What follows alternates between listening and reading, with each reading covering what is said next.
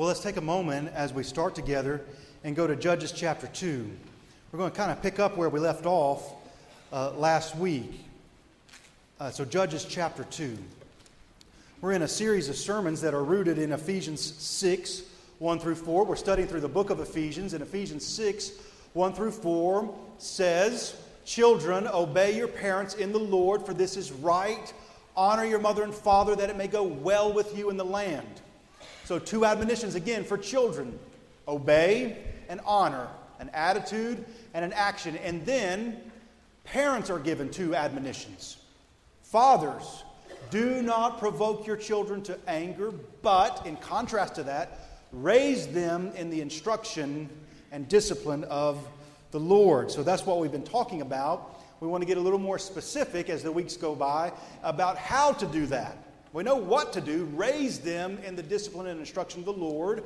Who should do that? Parents should do that. But, but what should they do to raise them that way? But now, how do you do that?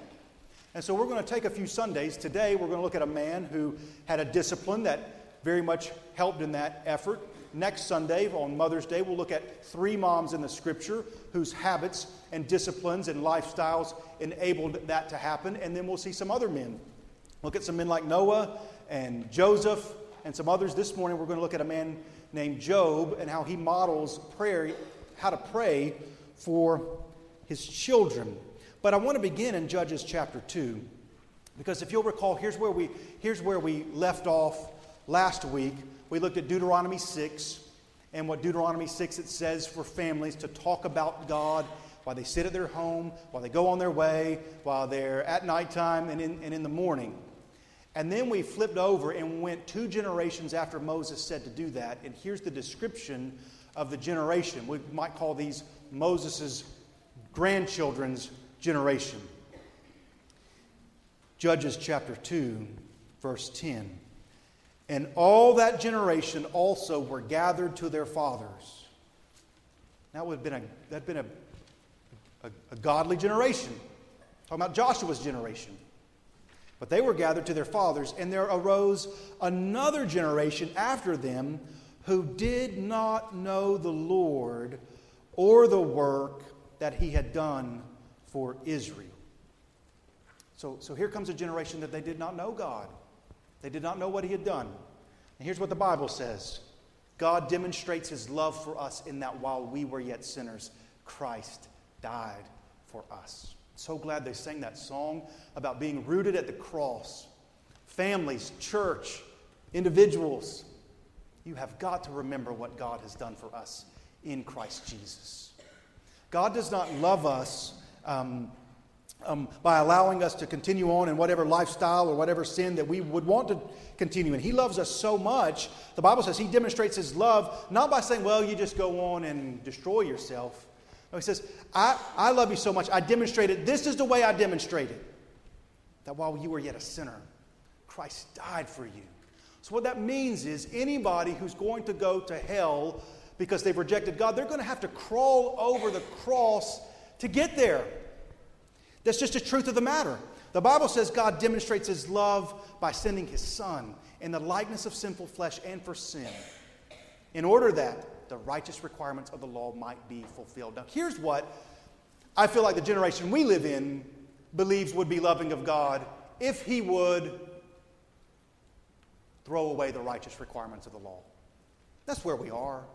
Uh, you turn on the news and you just hear the opinions of the day. That's, that's where we are. Take the righteous requirements of the law and throw them aside. That would be loving. No, no, no. God says, no. Here, here's love. You can't fulfill the righteous requirements of the law, but I'm going to send one who can. And he will suffer the penalty of your inability to meet the righteous requirements of the law in himself.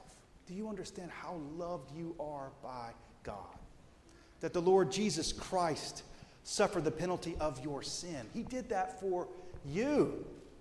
Who, whosoever will call upon the name of the Lord, the Bible says, will be saved. That's how he's demonstrated. Now, in this generation, they forgot what he had done. And I have to tell you, the stakes are the very same today. When we forget what he's done for us, here's the overflow of that verse 11. And the people of Israel did what was evil in the sight of the Lord and served the Baals. That's the false gods. We don't call them by those names today, but those false gods, they still exist. And they abandoned the Lord, the God of their fathers, who had brought them out of the land of Egypt. They went after other gods from among the gods of the peoples who were around them and bowed down to them. And they provoked the Lord to anger. They abandoned the Lord and served the Baals and the Ashtaroth. So the anger of the Lord was kindled against Israel, and he gave them over to plunderers who plundered them. And he sold them into the hand of their surrounding enemies, so that they could no longer withstand their enemies. They were in, the, concludes that section, in terrible distress. You see, you see. No, uh, it's been said that whoever does the same thing over and over and expects a different result, that's the very definition of insanity. So let's just put it before us. The, those, that generation that abandoned the Lord, forgot what He had done for them, gave themselves over to other gods, followed other ways, were in turn abandoned in a way by God, and the result was catastrophe. Now, just ask this if that's what happened then, do we think that anything different would happen now. So, this, what we're talking about is uh, very uh, timely, I think, and very practical. Now, what, what's a remedy for this? Well, one remedy for what's defined there in Judges chapter 2 is a righteous man and a woman who says that no, we're not going to abandon the Lord. That's where it begins. Is a righteous man, righteous mom, righteous dad who says, No, me and my family, we're not going to forget what the Lord had done. And such a man is Job. So let's turn to the book of Job as he's going to model for us in Job chapter 1. It's just going to be one verse that we're going to primarily look at. Job chapter 1, verse 5. Talk a little bit about Job and then see what he, what he did. How he prayed for his children. Now, a few introductory statements about prayer. Prayer is not trying to get God to change, prayer is a means by which God changes us. Prayer is not saying to God in heaven, here's what I think you should do. Prayer is God in heaven saying to us, here is how you ought to, to live. And so prayer is the constant means by which we submit to His authority. Sure, we make our requests known to Him, but as He reveals Himself, a knowledge of who He is, it ought to have an effect on our asking. To know what He values and to what He treasures and to what He prizes. It has everything to do with what we end up asking for. So let's pray together and then study these scriptures together. Father, help us now. Help us to know how to pray. Father, our prayer lives are the, are the aspects in, in, in our spiritual walk that, that, that cannot be faked. There's nothing artificial about our prayer life. It, it's an accurate reflection of our walk with you. So, Father, we read very clearly in Scripture what's true of a generation that abandons God. And here we sit in the midst of this generation in this country during these days when so much of what you teach in your word is so many are eagerly wanting to cast aside, throw aside. So, Father, help us to really treasure your word. And as we study about a righteous man and what he prays for, I pray it would inform us and that we'd use it as a, as a measure this morning in our own lives, we pray in Jesus' name. Amen. Well, Job chapter 1, let's pick up in verse number 1. There was a man. Okay, so he, he's just a man. There was a man in the land of Uz. Okay, now we know where he came from, whose name was Job. Now, notice the description that God gives of this man. And that man was blameless and upright, one who feared God and turned away from evil. Now, that is a man we would want to esteem. You can usually measure a culture by the people that they choose to put on the pedestal. Here, the Bible esteems a man like Job. Now, I want you to see, before it tells us what he did, it tells us who he was. And that's really, really important.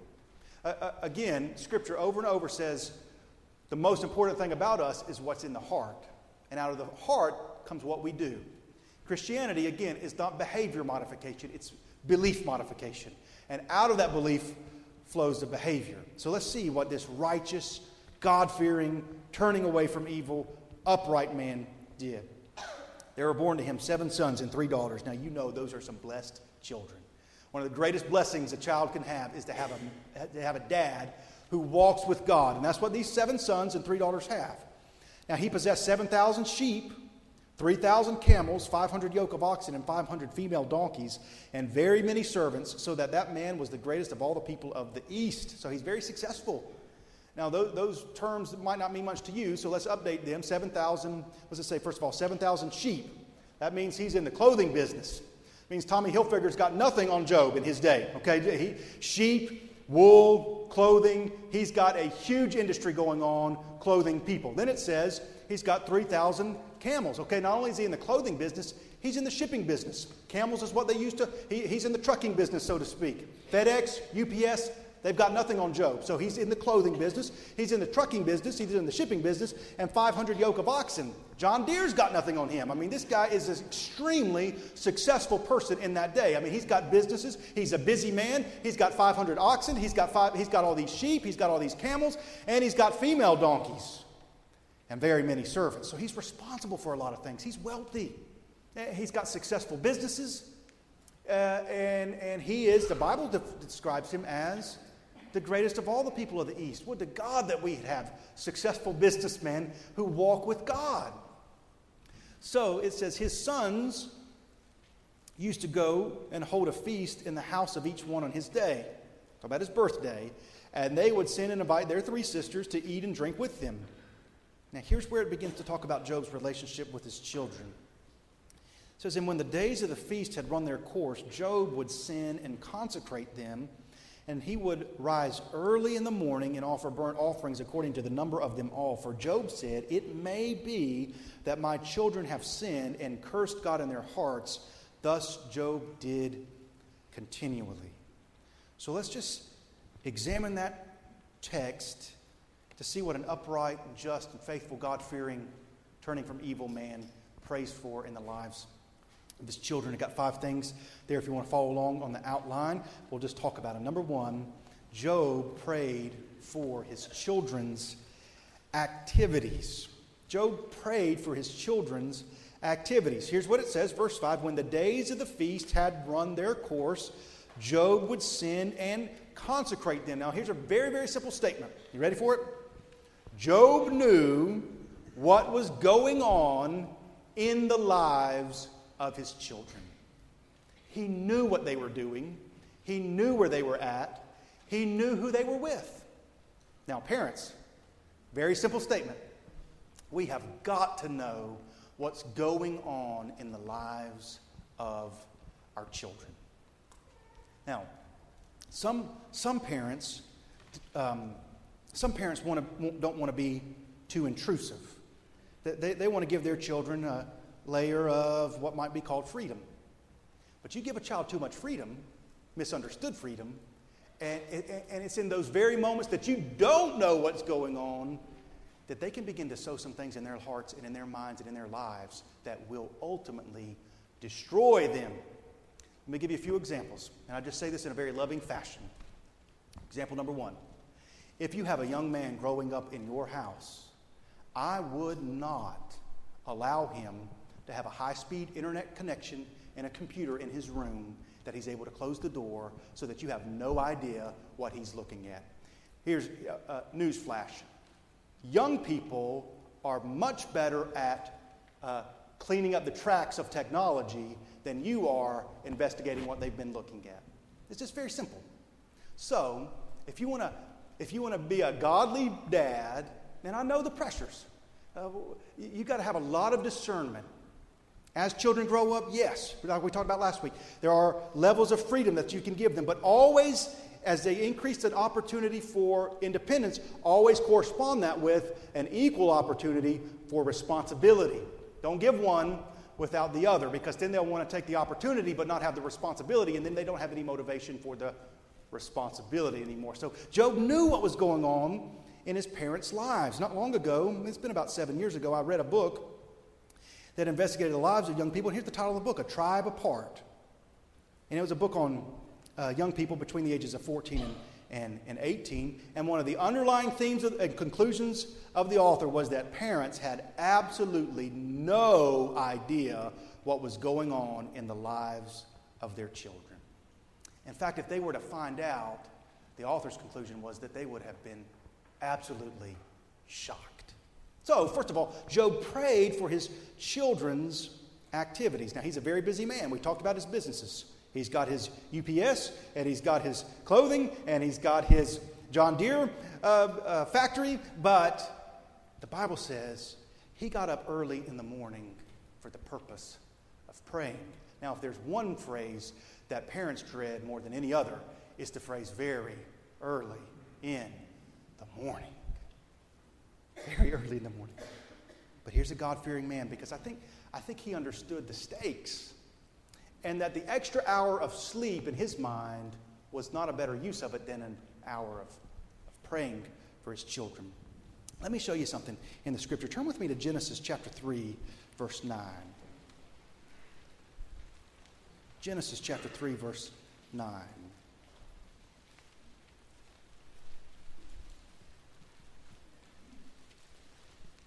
This is right after the fall.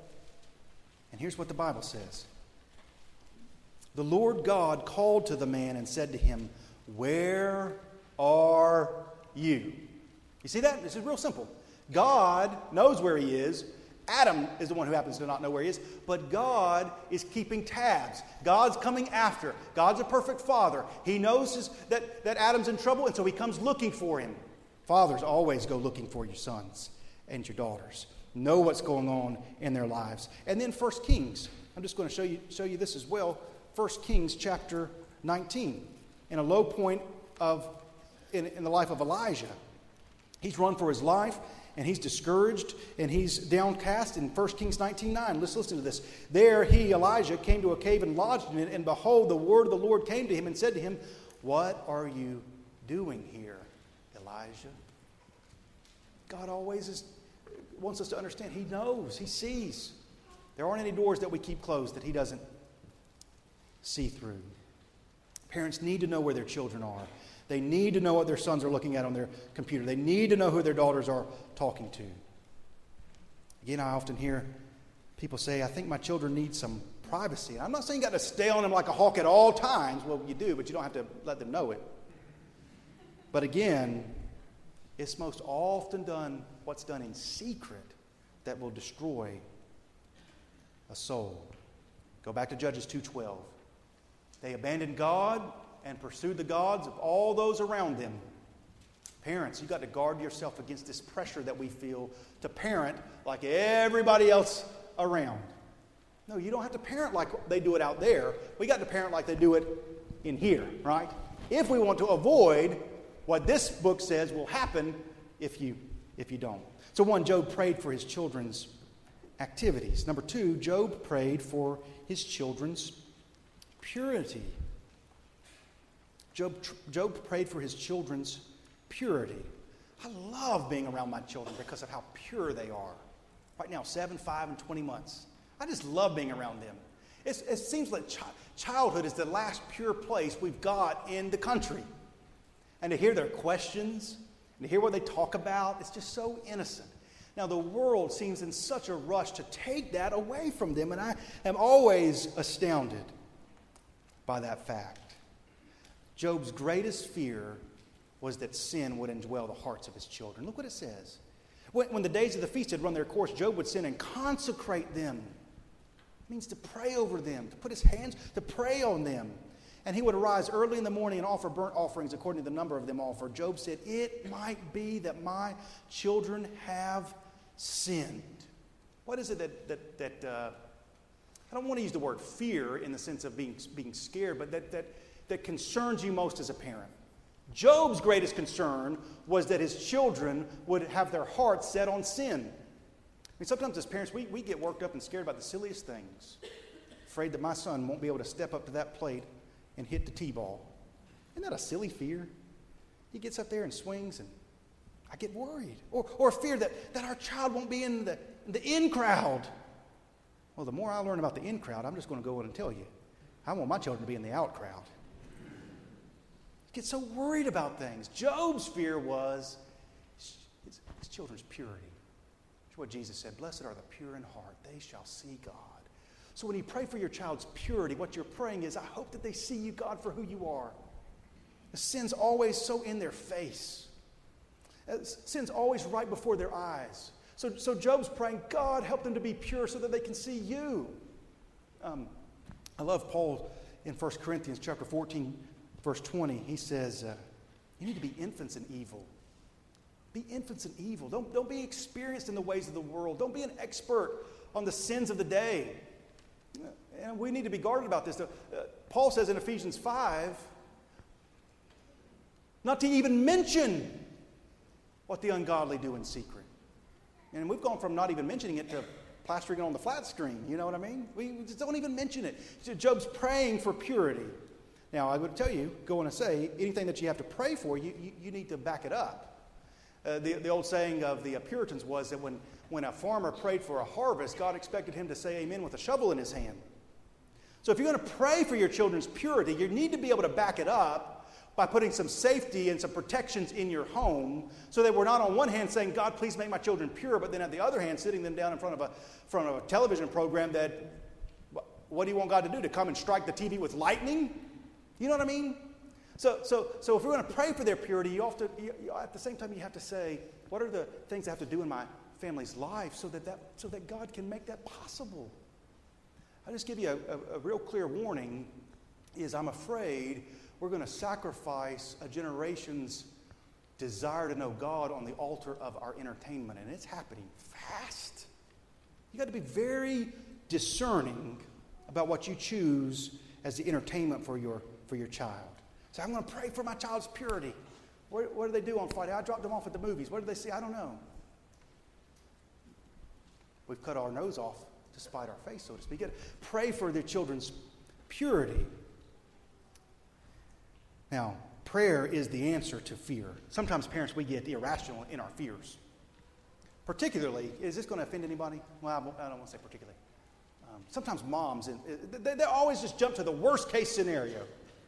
I remember when I was a boy, I got a new baseball. I was so excited about it. I was about eight years old and got this new baseball. And I would begin to unwrap it. I was in the front seat of, of the car. And my mom said, Don't unwrap that. I said, Well, I'm just unwrapping the baseball. I just want to feel the baseball in my hands. You know, little boys, they like the smell of a new baseball. Just... She said, No, no, no, no. Don't, don't unwrap that baseball. It might slip out of your hands and then roll on the, on the floorboard and then get stuck under the brake. And then as soon as we're driving over the bridge, I can't stop and we plunge into the river. I looked at that baseball and I said, How did, how did we get from there to the, how, how did that even happen?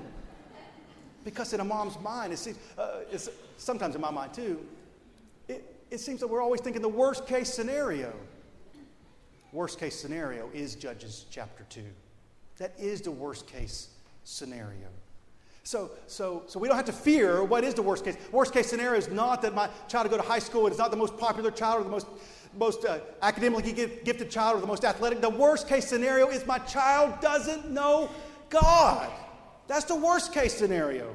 What is a profit of man? What is a profit of child if he gains the whole world, if he makes the team, if he does, if he climbs up the whole ladder and yet forfeits his soul? That was Job's greatest fear. It's Job's greatest fear. He said, God, God, could you hear him praying? God, there might be sin in my child's heart. I consecrate them. I pray for them. I pray for their purity. He prayed for their activities. Then Job prayed for their prayed for their purity. Prayer, Adrian Rogers says, is the Holy Spirit finding a desire in the heart of the Father and putting that desire in our hearts to return it to Him in the form of a prayer request. And I think that's exactly what the Scripture teaches.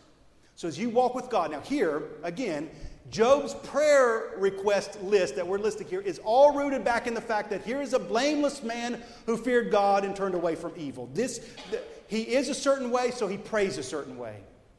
So he prays for his children's purity. But again, I just want to sound the warning that praying is not an excuse for laziness. It's not that we just pray for our child's purity, it's that we labor day and night to preserve our children's purity. And I'll go on and tell you this is what I'm learning. That means that there's a whole lot of things as a dad in this world that I say N O exclamation point to, and then I hear the complaints from the children, but daddy, they get to watch. And I say, I love you. And I'm not going to, com- I'm not trying to condemn somebody else's parenting, but I just tell you, I look my children in the eyes and I say, I do this because I love you. And more than anything else, I want your heart to be set apart for God so that you can know them. I don't want to cut short circuit your ability to see Him and, and believe Him and trust Him because your mind and heart already got filled with so much of the sludge and filth and sin of the world. Number three is that Job prayed for his children's relationships with God. I've already shared it with you, and it's a key text in my praying as a dad. What does it profit a man to gain the whole world and yet forfeit his soul? There's so many parents so eager to give their children the whole world. And in that effort to give them everything they ever wanted, unknowingly, but all the same, they may be leading them down a path that they forfeit their soul. Again, uh, one thing I think you want to do as a parent is you always want to ask, where do I want my child to be 10 years from now? Well, what do I want to be true of them 10 years from now? And 10 years from now has everything to do with, with right now, particularly in a sinful way. Something that seems so harmless now, 10 years from now, it's not so sweet and harmless anymore. Uh, if, if you want your children to be able to study God's Word and memorize it, you don't want to short, short circuit their mind with, with silly down and watered down entertainment. I guess I'm a little bit on that entertainment soapbox, I guess. It's a fight that we fight often at our home because we're inundated as a culture with entertainment. I mean, you can't go anywhere without TV show or a movie or this, that, or the other, man, and, and, and it's so harmful to the renewing of, of the mind. There's some age old habits meditation on the Word, praying behind the closed door, that entertainment can so quickly choke off. So Job prayed for his children's relationship with God. Job understood again that it did not matter what their children what his children might have become if it was apart from knowing God. It was career day at Abel's pre K this week. So they sent home a note. Said that your son's going to dress like what he wants to be when he grows up on Friday. So he came home with the note, and I already started looking for the cowboy hat because he's always said he wants to be a cowboy policeman. I don't, I don't know how the future of that job market is, but that's what he's always wanted to be. And so I started looking for the cowboy hat. He said, No, no, no, Daddy, don't get the cowboy hat. I said, Well, what are you going to wear on Friday? I mean, you got to dress up like what you want to do. And here's what he said He said, I want to wear my suit. I said, You want to wear your suit? What does that mean? He, he said, Because when I grow up, I want to be a preacher. I said, What? And then I said, Here it is, it's a reality. He wants to be like me. That's a crazy thought to me. And I was praying before I went to bed that night because that was just a clear reminder to me.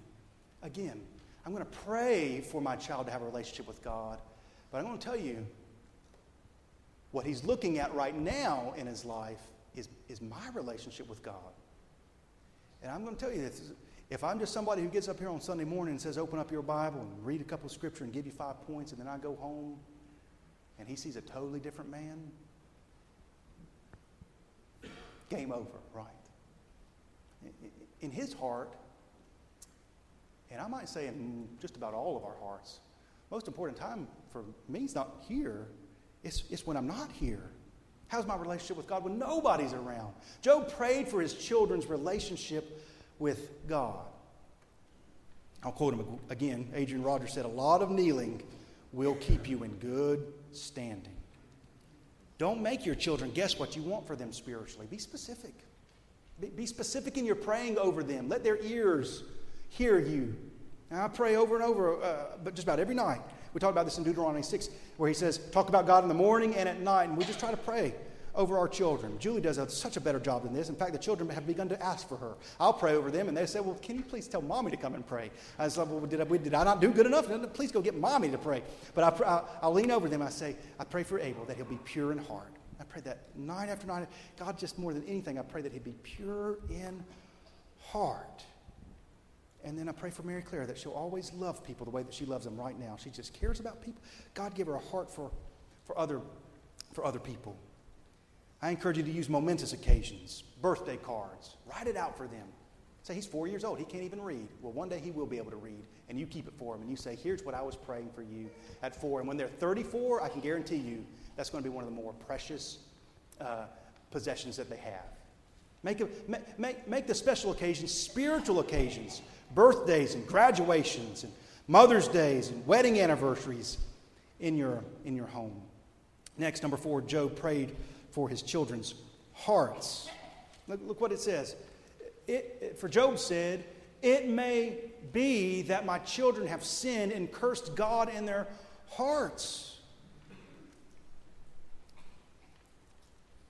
I say again, parents, we have to understand the most important thing about our children is not necessarily their behavior, but their hearts. So you got to study your child's behavior in order to learn about the heart. You don't want to spend all your time correcting behavior, you want to spend your time shepherding the heart. And I'll give you a good resource. We'll put it in the church library. I got it in my own. I'll just probably put it over there. A, a great book by a guy named Paul Tripp called Shepherding a Child's Heart. If you want that, you don't have that book, you want to read it, I will loan it to you today. And that's one of the key things I learned in that book from reading it is don't concern yourself only with what your child is doing, but always ask why your child is doing it. I'm aiming for my children to walk in the path of Daniel, Shadrach, Meshach, and Abednego and say, We will not bow down, though we stand alone. I'd rather stand in the furnace with Jesus than bow down to some wicked king's statue who's going to crumble. That statue is going to crumble soon. We must pray for our children, not only for who they currently are, but in view of who they will become. And Job prayed for chil- his children's hearts. And then number five, Job never stopped praying for his children. But it says, thus Job did, how did he do it? Thus Job did continually. Thus Job did continually. And Job understood something. He had 7,000 sheep, 3,000 camels, 500 yoke of oxen, and 500 female donkeys. But the most important numbers in Job's life were not those thousands they were the number seven and three. Seven sons, three daughters. Now, I want to show you something that the book of Job teaches with great clarity and power. And I'm praying that, that it rests on us the way that I'm optimistic that it will. You know the story of Job, right? This is just an introduction. You know what happens these very children that he prays for, that he's prayed for their activities, he prayed for their purity, he prays for their relationship with God, he prays for their hearts, he prays, he's never stopped praying for them. There came a day when in a moment, in one day, all ten of them died. All of them. Job's left childless. And, and, and the major theme of Job's book in the Bible is how a man who walks with God and faces, now, you know, sub, sub point here, all those things that he walked with God are true, and he still faced great adversity. So just understand that in your life, uh, a, a, mark of walking with God is not that you are uh, never apart from adversity. A mark that you walk with God is in the midst of adversity, you keep walking with Him. And then I want you to go with me to Job 42.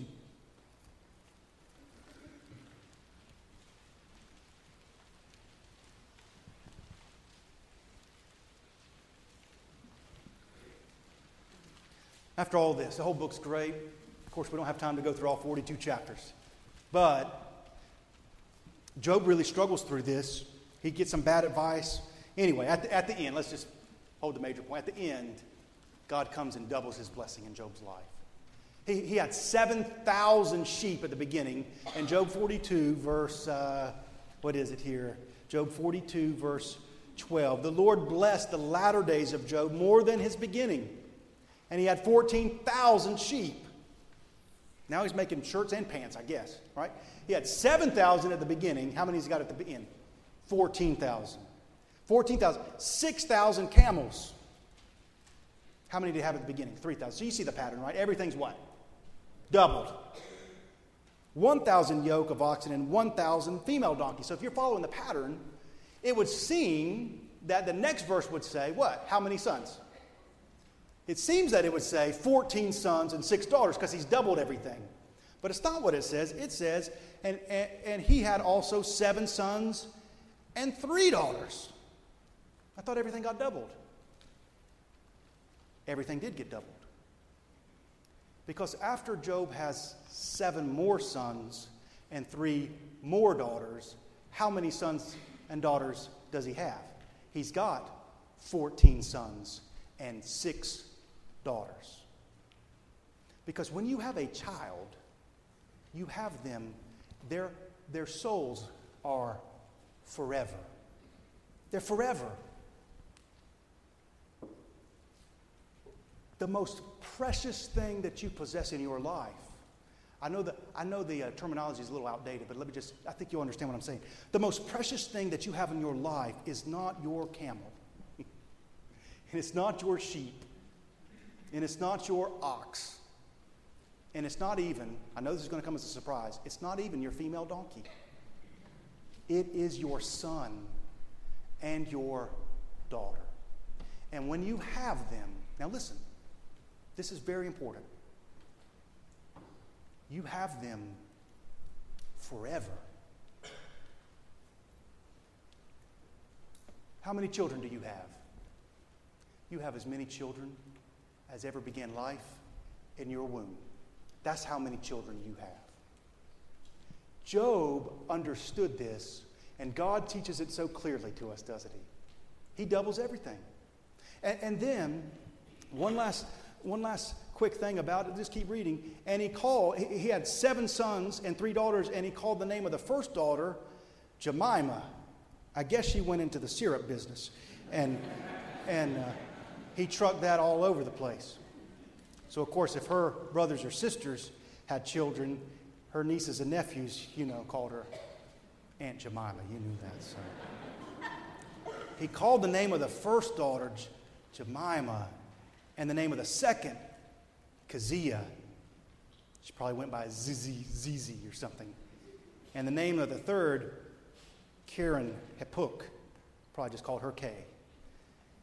And in all the land there were no women so beautiful as Job's daughters.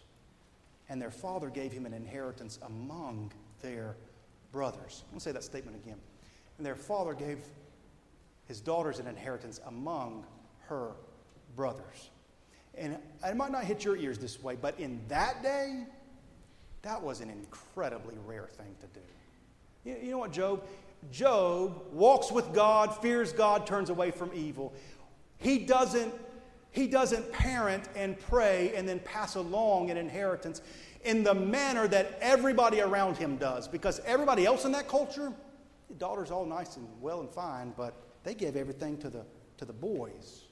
And this is just unique. This is just interesting that the scripture concludes we don't even get the boys' names. I think what the Bible is saying is that Job understood how precious all of his children are. God, help us as dads to see how precious all of our children are. But I'm just going to take from this text because I am understanding more and more the days in which we live, particularly the fight that is to be fought on behalf of our little girls. I've got two. And the day I had them, I felt like I need to go on out and buy a gun. That's just, just pretty much what I. but there's a bigger fight to fight. And it begins, the front lines is to fight, to fight in prayerfulness for them, for all of them, for, for my daughters and my son. And then it, then it says here, and their father gave them an inheritance among their brothers. And after this, Job lived 140 years and saw his sons and his sons' sons four generations. And Job died, an old man and full of days.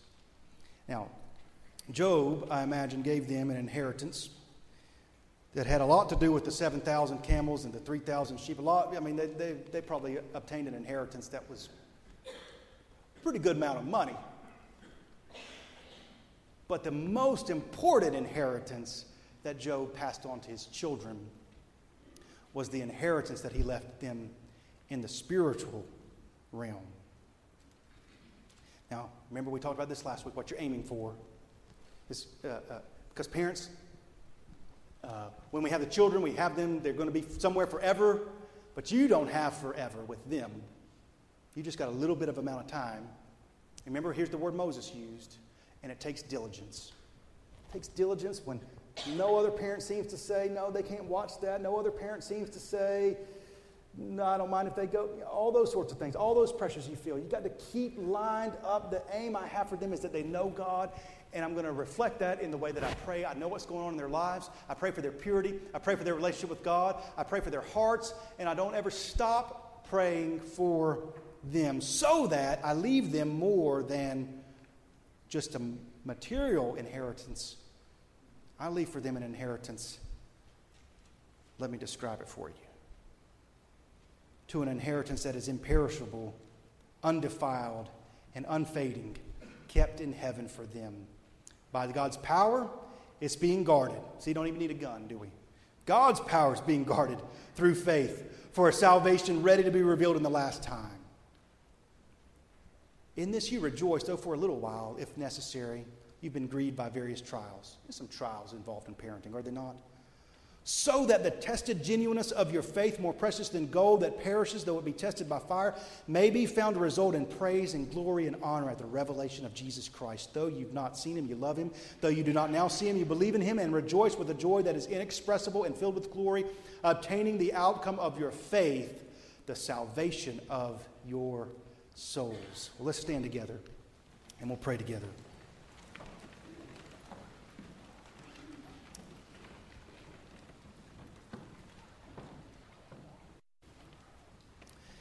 Here's what we can do during a time of invitation. Is the invitation is just wide open? Our, our invitation, what, what's the definition of invitation? We're just going to respond to the Word of God. It may be that you'd want to come and kneel and pray for your children, and pray these things for your children. You might want to come and bring your children, uh, uh, and, and, so that they can hear you. And remember, there's a time in my life that my mom and my dad they brought me down here and we prayed.